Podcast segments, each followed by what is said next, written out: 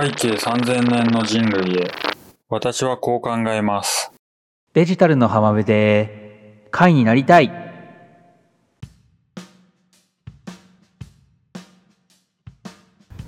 は新年明けましておめでとうございますあけましておめでとうございます。えっとですね今日ちょっとトークテーマを持ってこさせていただいたんですけどはい。えっと、まあ、年末年始こうねだらだらとだらだらとこたつ。と一体化してはい。僕が餅なのか、はい。鏡餅が餅なのかみたいなか具合にほう。とろけていましたああ、ととろけてたね。はい。っていう中でですね、はい。ちょっとあの YouTube であの面白い動画を見つけたの。であのそれをちょっとあっちゃんにこんな動画見つけたでみたいな話をですねはい。なんかちょろちょろ送ったりしながら、はい。えっとまあ、その動画のテーマっていうのがうん。あの落合陽一さんってあの有名なあ、いらっしゃいますね。はい。うんが、えっと、話している番組でデジタルネイチャーっていう。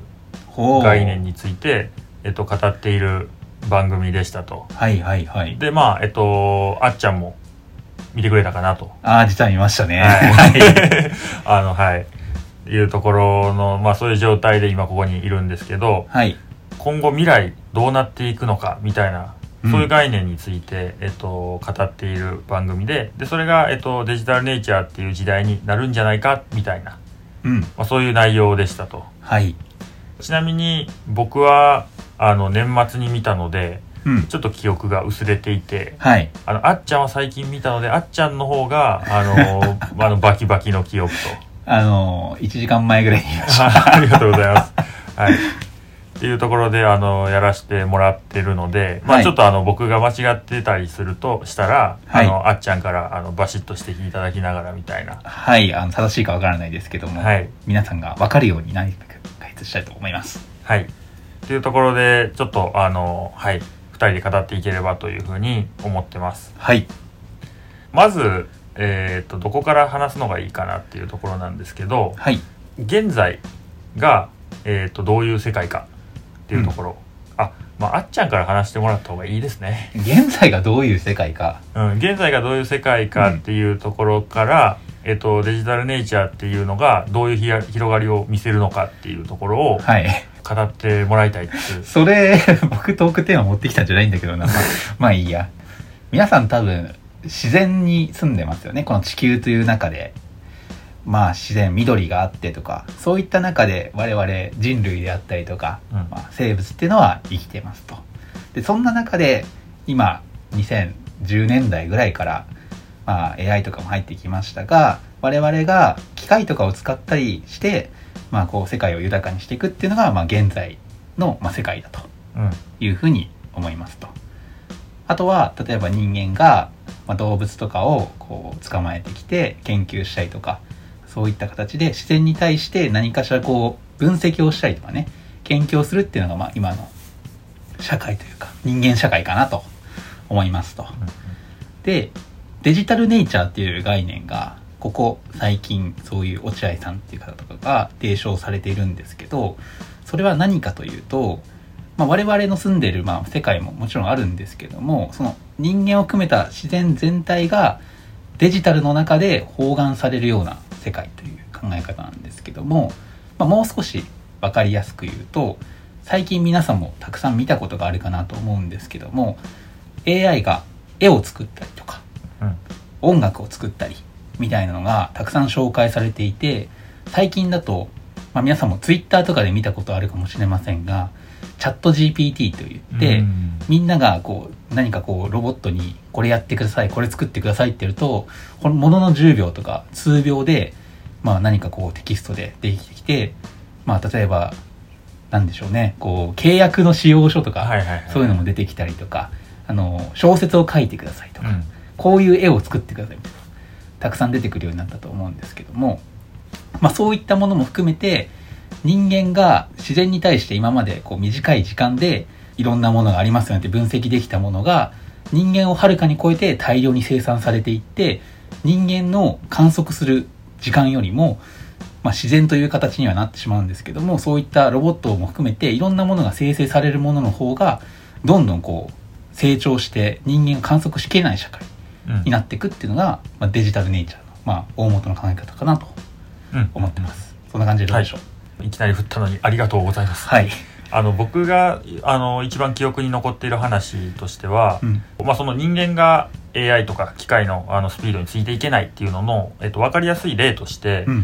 まあ、作曲するサービス、まあ、チャット GPT みたいな形で、うん。えっと、こういう曲作ってくださいって言ったらそれに対して作曲してくれるサービスっていうのが、えっと、世の中にあるんですけれども、うん。それの作曲のスピードっていうのが1秒とか入力して、まあ1秒はないな、えっと、10秒とかで1時間の曲作りますみたいな、うんそういう世界になっててじゃあそれどういうことかっていうと例えば、えっと、永遠に曲いい曲作り続けてくださいっていうふうに AI に頼んだらうん。その作曲のスピードっていうのは人間がす聴けるスピードよりも速いと。うん。だから人間は、えっと、10秒間で10秒の曲しか聴けないけれどもその10秒間で1時間の曲をうん。機械が作ってしまっているので全てを聴き切ることができないっていう、でその人間より外の存在っていうのを、まあ、デジタルネイチャーの概念では、まあ、自然というふうに捉えていてうん。で人間より外のものがそういうふうに進化していくスピードっていうのが、人間より速いので人間は全ての曲を聴けないうん。全ての文章を読めない全ての絵を見れないうん。っていうような、えっと、世界になるのではないかと。そうですねいうのが、えっと、言われているのかなというところで、うん。一方でじゃあそれの逆の概念何なのかっていうと、うん。まあ、これも動画の中で言われていた例のまあ一部の部分なんですけれども、うん。えっとまあ、クワガタとかうん。そういう自然これまでの人間が観測できた自然っていうのはうん。人間よりも変化のスピードが遅いのでうん。今日見たオオクワガタと明日見たオオクワガタっていうのが同じ存在であると。うんだからオオクワガタを100匹捕まえてこの100匹から分かることとしてうん。オオクワガタっていうのは何やろ。まあ昆虫でいいや。昆虫っていうのはうん。頭、えー腹、うん。えー、何やったっけ？尻？わかんない。えっと頭、まあうん。あの腰三腰つあるんだよね。そうそうそうそう、う。ん節が3つあるよねとか、うんうん。羽に関してはか必ず4つあるよねと。うん。なので、えっと、昆虫っていうのはその節が3つやけれども雲は節が2つやから、うん。雲っていうのは昆虫じゃないよっていう風なうん。定義づけを人間ができたのは、うん。それは進化のスピードうん。が自然の進化のスピードが人間の観測よりも遅いからうん。何個も蓄何度も何度も蓄積することでそういう規則性を見つけてきたと。うん。で、えっと、一方でそのデジタルネイチャーになると例えばこいつが作るこの AI が作る音楽っていうのはこういう音楽ですよっていうのを多分定義できないだろうっていうところだと思ってて、っていうのは全ての音楽聴ききれないから、うんえっと、こいつの音楽はどうだっていうのは人間は言えない。っうんうん。ていうのがデジタルネイチャーの言ってる世界なのかなっていう感じかな。うんうんうんうん。まあなんかクワガタの話も出てきましたがこうクワガタを捕まえてこう共通点を見つけようとする人間の分析の時間よりも早くもっと新しいクワガタが大クワガタっていうふうに言ってるけどクワガタのような昆虫とかいろんなものが爆発するようにねうんできてくると。だから、100匹捕まえてきたところで、今まではもうオオクワガタはこういうもんだよねっていうのは分析できたけど、いくら捕まえても共通点のない何かが生まれてくるというような形で、もう自分たちが見つけてきて人間の分かる形で定義をするよりも早く、新しい動物とかが生まれてしまうというよううんなイメージがデジタルの世界に起きていると。いうことですね。うんうん。あと時間で言うと多分皆さんもわかると思うのが例えば漫画とか本とかゲームもそうなんですけど自分の限られたゲームとか本読む時間に対して本とかって無限のようにあるじゃん。うんうんうんうんそれをこう全部読むことってもう今の段階で皆さんできないと思うんですけどそれがもうあらゆる分野で起こるということですよね。うんうんうんうんうん確かにそれは確かに面白いなと思ってなんか今の話聞いて思いついたのが、うんえっとちょっと僕ファッションがに関心があるということで、あのうん ZOZO タウンとかをパッと思い浮かべてんけど、うん。パーカーって調べてうん。ZOZO タウンにある全てのパーカーを見た上でこのパーカー買おうってもうすでにできてないなっていう多分難しいよね。うん、でできる限りそれこそパーカーで色は青色でうん。こういう素材でみたいなのは指定して、うん。それで絞り込んではいるんやけれども、うん。もうそれでも難しいしよく考えるとその絞り込む時の術っていうのはすでに多分 AI とかが、うん。えっと、このパーカーはな何色ですとかを判定していたりうん。するやろうし出てくる順,、順番うん。とかも多分、えっと、このユーザーのこれまでの買い物の履歴からこういうの好きそうみたいなのをうん。うん。レコメンドされているんだろうと思うと、うんもうなんか余裕で足踏み入れちゃってるなっていう。そうだね。うんうんうん。まあ YouTube とかもまさにそうだよね。自分たちが。いろんな好きな最初は好きなさちゃん、うんなんか動画を見てたわけだけど、うん。こう最初のトップ画面に出てくるのっていうのはお前はこういうの好きだからこういうの見るっしょっていうのをバンバンバンバンバンって出されて、なんか結果として検索して調べることの方が少なくなっちゃったっていうのが最近だよね。確かに、うんうん。そうなってるかも。検索よりもねトップに行って、うんあこれおもろそうっていうそうそう。動きになっちゃってるかもしれんな。いそうそうそうそう。そうだからまあそういった形でデジタルの世界で生成されるものがこう無限のようにありすぎて人間が全部見切れなくなるっていうものがもう身近でもうすでに起こってるってことなんですよね。でここから先っていうのが、うん。あのまあ、この話を受けて、うん。僕が勝手に妄想した話っていうところに、あの立ち入っていきますと。はい。ここから先は YouTube じゃ見れないぜ、ま あそうだね。はい。独自コンテンツということであの話していくんですけど、うん。うん。あのなんかその話を聞いた時になんかもう本当に直感的な話なので全然こうアカデミックな裏付けもないしっていうところなんですが、その自然と人間の関係性、うん。要は自然を人間が観測します。うん。っていうのは自然の進化のスピードっていうのは人間の進化のスピードよりも遅いので、うん。自然を人間が観測して、えー情報を集めて、うん。そこから何かなんなんやろ答えをうん。出して、うん。それを自然に対して返したりすることができますよ。っていうのが今までの世の中やと思っていて、うん。でそれに対してそのデジタルネイチャーっていう人間の理解の範疇を超えるうん。何かスピードが速いものっていうのって、もしかすると、えっと、自然を見ている人間うん。に対して人間を見ている、まあ、デジタルっうん。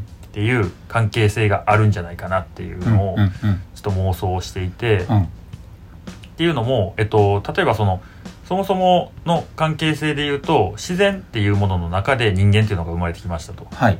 で結果として、えっと、自然っていうものを人間が支配する関係になってて、うんえっとまあ、自然を好き放題こうなんやろうな人間の好きなように作り変えて、っうんていうのが、えっと、今の世の中やと思うねんけれども、はい。デジタルっていうのも、えっと、一部、えーとかそすごい共通項があるかなと思っててうんもともとは人間が作ったものやん。そうだね。うん。でもともとは人間が可愛がっていたもの、まあ、多分我々ももともと自然に可愛がられていた、はい。そうですね。いろいろ木の実をもらっていた、うん。うん。っていうところからそういう進化をしてきてで、えっと、機械も初めはそうやったけれどもデジタルっていうのもどんどんその人間をこう取り込むようになってきてうん。今すでにそのさっきの YouTube の話とか、ZOZO タウンの話にもあったように、うん。なんかもう逆に人間が選んでいるというか、うん。人間がこう、まあ、ZOZO タウンの中でこれが好きだからっていうのを選んでいるつもりだけれども、うん。機械に選ばされてるんじゃないかとか、うんうんで例えば、えー他のところで言うとよりこう機械に対してうん。こびることができる人間が、うん。うんこの世の中で給料上がってるくねっていう。ああそうだね。そういうふうにも考えられるね。そう。でっていうのはなんか例えばこうサーバーをねうん。作ることができる AWS の社員ですみたいなそういう話があった時に、うん。それっていうのはまあ世の中的にうん。IT の仕事してる人は給料高くもらえますよっていうふうにえー学んで、うん。あじゃあ IT の勉強しようってしてうん。競争があって、一番 IT の勉強して、うん。要はデジタルにこびれるというか、あのっていうのを証明できた人間がうん。高い給料をもらうっていう立場に立っているっていうふうに考えるとなんか要は自然の中で人間に対して可愛さを提供しているうん。犬とか猫とか、うん。でその犬とか猫っていうのはペットフードを食わせてもらえる、うん。一方で可愛くない動物っていうのはうん。人間に虐げられたり絶滅させられたりしているっていうなんか関係性ともなんか似通っているんじゃないかみたいな。っ確かに確かに。ていうところを考えると最終的にどういうふうに人間が AI とかそのデジタルっていうものを見るようになるかはわからないけれども、人間から見たデジタルっていう存在が、まあ、自然のものから見た時の人間のような形に、まあ、今後なんかなっていくんじゃないかなみたいなのをちょっと妄想してましたっていう。うんうんうんうん。確かにね。なんか最初の話で言うとデジタルにこびるとお金がもらえるって話はまさにそうだと思っていて例えばさっきはその YouTube を見る側の話をしたんだけど、ん。YouTube で動画を作る側の話をしましょうと。はい。そうなった時に最初は自分たちのコンテンツ力をこう上げていくうん。っていうところで、よいよいよい、みんな面白いっていう風になっていくんだけど、途中から再生数が伸びる動画はこうですよとか、はいはいはい。サムネイルはこう作った方が見られますよとか、こうどんどん YouTube 側が喜ぶというかね、うんうん。YouTube で売れるための方法をこうやっていくっていうところで言うと、なんかデジタルにこびてるんじゃないかみたいなうん確かに。話に似てるかなと思いましたね。確かに確かに。でそれがなんかよりなんやろうな AI 要はそのまあそうか YouTube も一緒の話な気はしちゃってんけど、あの Google のさ、うん。SEO みたいな概念に関しても、うんうん。こういう風にしたらあの Google で検索した時により上に出ますよとか、それってもう完全にこう人間を介していないし、うん。一番上の検索結果をクリックする側っていうのも、何かこうなんやろうな判断してるわけじゃないやんか。そうだね。YouTube とかやとまだサムネイルを見て、うん。要は YouTube が一検索で一番上に出してくれたけれども、うん。このサムネイル好きじゃないからこの動画見ないでおこうっていうのはうんうん。まだある気がするんだけど。うん。その Google の検索とかに関してはもう一番上やったら見るっていうのはもうなんか、その選ぶ側も完全にこう AI というかうん。機械側にあの頼ってるし、うんうん。で上げる側も機械側に頼っていて、うん。もうなんやろ？う 完全に餌餌というかその あのエキス吸われてるなみたいな。そうだね。なんか動物のしつけみたいな感じだよね。なんかワワンちゃんのしつけみたいな感じでお手ってやった時にちゃんと手を出してくれたら餌がもらえるけどおかわりしちゃうと 餌もらえないみたいな形でなんかそんな関係性に似てますね。確かに。うん。今の話すごいいいな。だから YouTube とかもうん。今はギリギリ人間の尊厳を保つためにうん選んでいる、うん。まあ、上の3つのどれかかなっていうのは選んでいるけどそれも徐々にうん。もう無心で一番上選ぶような 悲しいな。というか確かに。だってそれで言ったらまだ YouTube はマシでやっぱり、うんうん。その上位の概念やっぱ TikTok なんじゃないですか。あーちょっと僕はあんまり TikTok 触ったことないんでちょっと教えてもらいたいんですけどだからえっともう100%レコメンドで、うんうん。こっちからのインプットはなしああじゃあもう勝手に動画が流れ続けるってこと？そう。動画が流れ続けてて一応、えっと、流れている動画が嫌いであれば、うん。その動画が終わる前に上にスワイプするっていう動きがあんねんけど、まあ、無限にその要はスワイプするか見るかっていう選択肢しかなくて、うん。でそのスワイプしていくと機械学習がどんどん進んで、うん。最終的に、えっと、スワイプせずにずっと動画を見るようになるんです。ねその階段みたいなわけない まあでもそうなってくると本当にもうその人は例えば動物の動画ばっかり見るから動物の動画なきになってってどんどんもううん食い入るように見るしまあなんかちょっとエッチな動画が好きな人はそういうのになんか最適化されるみたいなんですよね、まさにまさに。もうそんな感じで人間の尊厳なんてもう全くないような。悲しいな。じゃあどうすればいいの？我々はこっから。あーでもなんかそう考えた時にもう完全に二極化？なんか3種類になんか分かれるのかなとなんか思っていて、うん。っていうのは、えっと、一つはそのさっき言ってた機械にこびる人。うん。エリートですっつって、うんうん。あのき給給料いっぱいもらって、うん。なんかそのサービスを作っていうん。く機械にこびる人っていうのと、でそれを、えっと、享受する人、うん。もうあー気持ちいい気持ちいいあーえー気持ちいいってやってる人、はいはいはい。でこれはなんか過去に話したことあるうん。あのメタバースの世界に飛ばされるんじゃないか話、はいはいはいはい。えー4話6話、その辺ね、うん。はい。っていうところの人はい。がここになんかちょっと割と当たるのかなと思ってて、うんうんえっとまあ、ベーシックインカムもらって最低限の生きていける生活費はあって、うん。でかつその AI 気持ちいいっていう状態うでん。気持ちよく生きていくっていう、はいはいはい。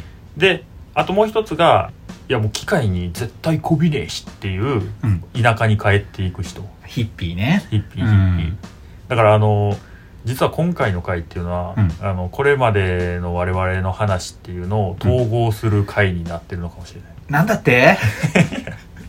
適当な適当な反応してしやがって まあでも確かにそうだね。我々が断片的に話した内容がここで結実するというね、うんうん。ところですね。うんうんっていうなんかまあ3種類になるっていう前提のもとで、うん。じゃあ自分まあどれになりたいかなっていうことなんかなって思ってて、まあえっと、うん。もちろんそのなんやろえっと動画垂れ流してなんか気持ちいいってなってるっていうその真ん中で言った人、うん。うん真ん中で言った人も、えっと、適度に動画楽しみながら、じゃああとフットサル楽しいよねとか、うん。うん。スポーツ楽しんだり他にもなんかなんやろうな、まあ、恋愛でもいいけど、うん。そういう人間のその生理現象的な楽しみっていうのは、えー残ると考えられるから、まあ、そういうところをしっかり、まあ、楽しみながらかつ、まあ、何が大事かって言ったらそのどこまで自分が支配されてるかっていうのを常に認識してることが大事。ああ大事ですねそれは。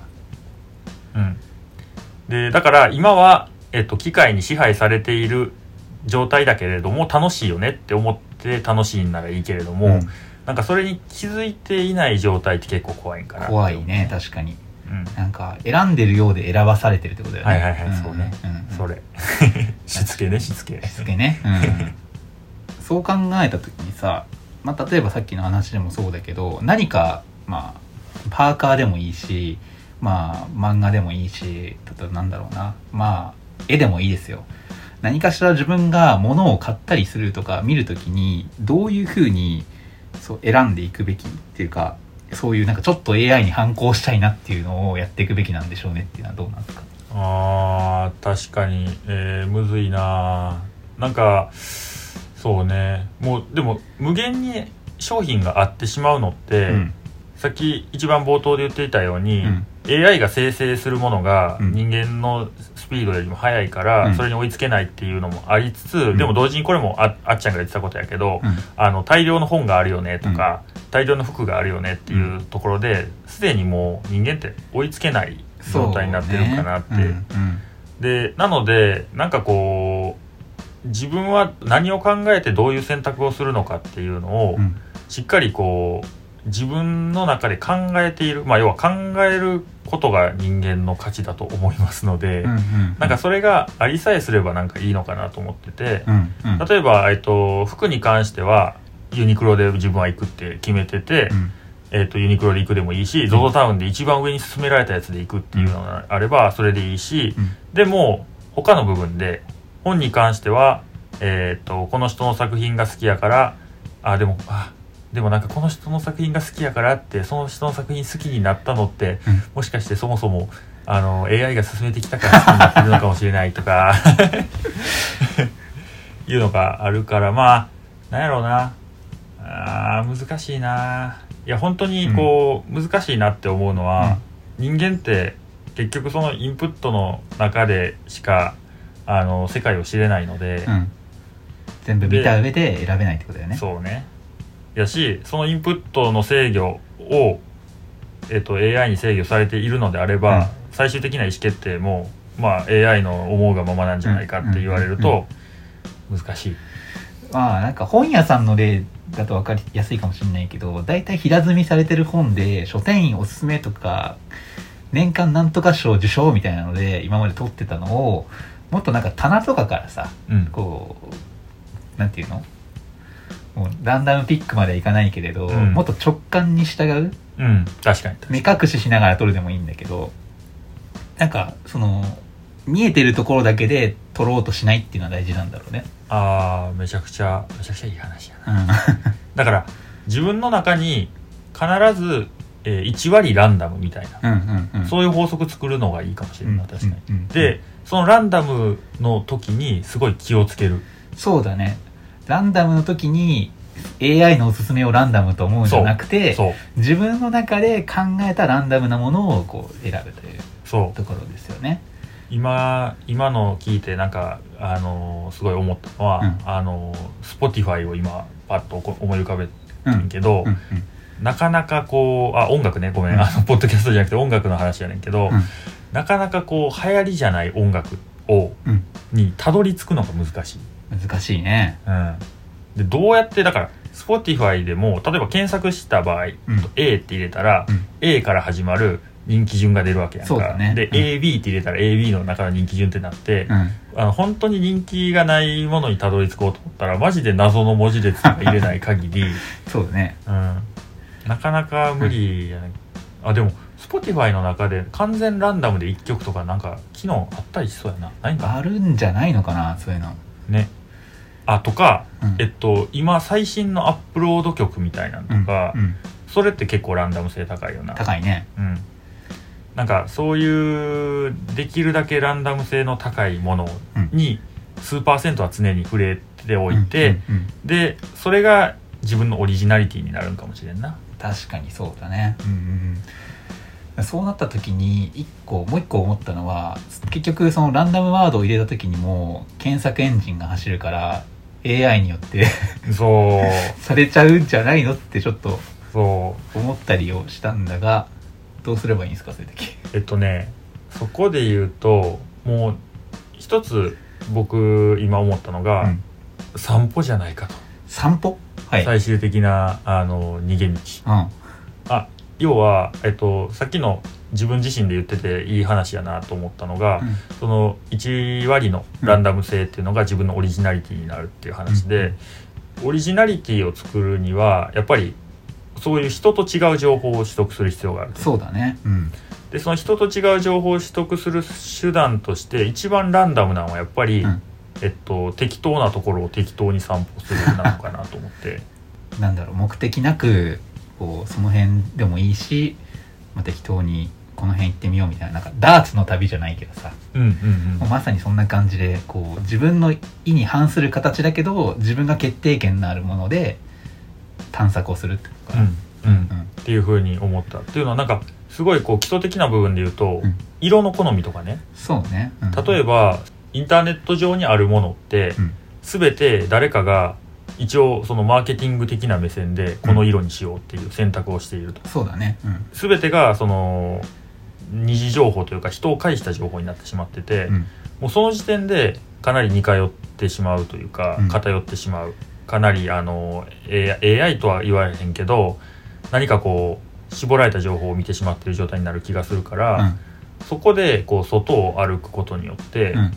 ほんまにこう木々の色とかは、まあ最適化されてんのか自然における、まあ生存戦略としてね。なんか 例えばさ毒を持っているなんか動物とかは色がちょっと毒々しい色してるとかね。はいはい。っていうのもあるだろうし、まあ、自然は自然で確かに最適化されてるがなんかね AI が大量に作ったものと比べて速度が遅いのでうん。まあ選べる、確かにそうか。そこで速度が遅いっていうのが出てくるんや、うん、だから今の最適化要は速度が速いと、えっと、全ての植物が同じ方向を向いてうん。同じ色になってうん。今における最適な姿をしているけれども、うん。結構なんやろ1,000年前の最適な姿の自然とか、うん。1,500年前の最適な自然みたいなのがあって、うん。それっていうのが我々にオリジナリティを与えてくれると。かもしれないね。うん。確かに。ああそれいい話。なんかさ あのちょっと話変わんねんけど、うん。人がいた時にさ、うん。そのみんながさこう一番モテる姿じゃないやん、あそうだね。うん、でなんかそれをどうやって愛するのかってうん。いうのを考えた時に、うん。その今における最適じゃなかったんやなって思うの僕好きで。今におけるっていうのはどういうふうにっていうのは、えっと、今例えばなんやろな。お目目パッチリ二重モテるやうんん。でも違ったってなるわけやんか。自分が？うん。でそうなった時にんどう考えるかっていうと、うん。うん今の最適やなと。お目目パッチリ二重は、うん。あくまでね。うん。でだからどっちかというと最適なのは自分なんよ。うんうん。自分は全ての人間が最適やねんけど、うん。今の最適はあの彼彼女っていうことなんよ。でそれは巡るとで、うん巡ってきたからこそみんな姿が違っててで今の最適は彼彼女なんよ。あーなんか分かってきた。なんか社会全体としておめめパッチリはこうね流流行というかなんかねみんなが好きみたいなのあるけれどそんな中でも多様性があるのは、まあ、その時々でそうなってない人たちでも自分にとってはいいなと思えたからこう子供が生まれてって話かなあやしえっと、それが最適な時もあったんだろうって思う。うん。確かに。平安時代とかね。そうそう、うん。平安時代の女性はどちらかというと彫りは深くなかったですしね。うん。まあ、奥ゆかしさの方が大事だったとかっていうのもあるのかもしれないですけども。そうそう。まあ長いね時間スケールで見た時に現在はたまたまこれだったけどみたいなね、そうそう。うん、っっていう感じなので、うんオリジナリティがああるのは、うん。そのランダム性があるがゆえでうん。やっぱりランダム性を愛してみんなオリジナルでいこうぜっていうのが、うん。うん。まあ養子に関してもそうかもねっていう、そうですね。うん。うん。ちなみになんだけどもともと考えたタイトルが全然入ってこないけどこの辺はどうしましょうか？えっとあとね確かに変えますかタイトル。変えても全然いい。一応「私は会になりたい人たち」っていうタイトルで、えっと、やりたくて、うん。先ほど言ったように、うん。えー人間が自然を観測するようにデジタルが人間を観測するって考えた時に、うん。えっと、我々はデジタルにとっての解になるんじゃないかと。で我々からしたらなんか解って何考えてるか分からへんやん。わからないし成長速度もそんなに速くないというか進化の速度かな。そう。でまあなんならあの尊敬してる人は多分あんまりいなさそうな気がするまあそうだね。うん。そう。っていうようにまあデジタルからしたら、えっと、人類皆愚かな解であると、そうですね。うなんか成長速度も遅いし、うん。生きる時間も短いし、考えてることもそんなにね AI とかデジタルの世界から見るとそんな大したことないとうん。いうことですね。であのほんまに人間からしたら、まあ、理解できないうん。ほどまあアホな解のように、うん。我々みんな理解できないほどアホであるっていうところなのでうん。まあ仲良くいきましょうよっていう。そうっすねじゃあ我々はデジタルの海であの潮干狩りされる運命だと。そうですいうねことですかね。そうですね。干潟に行きたいとかなっちゃうよこれ。ね大丈確かに。もうさらに上のね干潟に行きたい人たちに行く。夫でもいいですけど、はい、わけわからなすぎる。まあタイトルからはかなりまあそれた話にはなるけれどまあ皆さんの周りでもこうデジタルの波が押し寄せているのでその波に飲み込まれないようにねうん。考えていってほしいですね。はい。オリジナリティを持ってランダムでいきましょはい。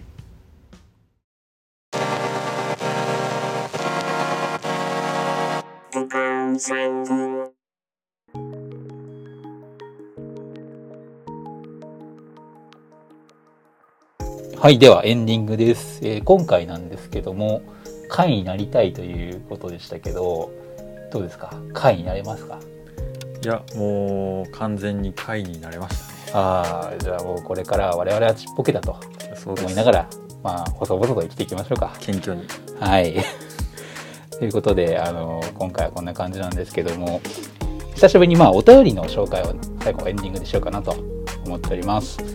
で、ラジオネーム、シロさんからいただきました。えーはじめまして。聞き始めたばかりなので、いろいろ聞いてからお便りを送ろうと思ったんですけど、初めて聞いた回、トークテーマをトークしたい人たち。これはあれですね、コラボ回ですけども、が衝撃的だったのでお便りをしました。特に衝撃を受けたのは情報を消費するという話と知識不足のアウトプットが陰謀論になるということについてです。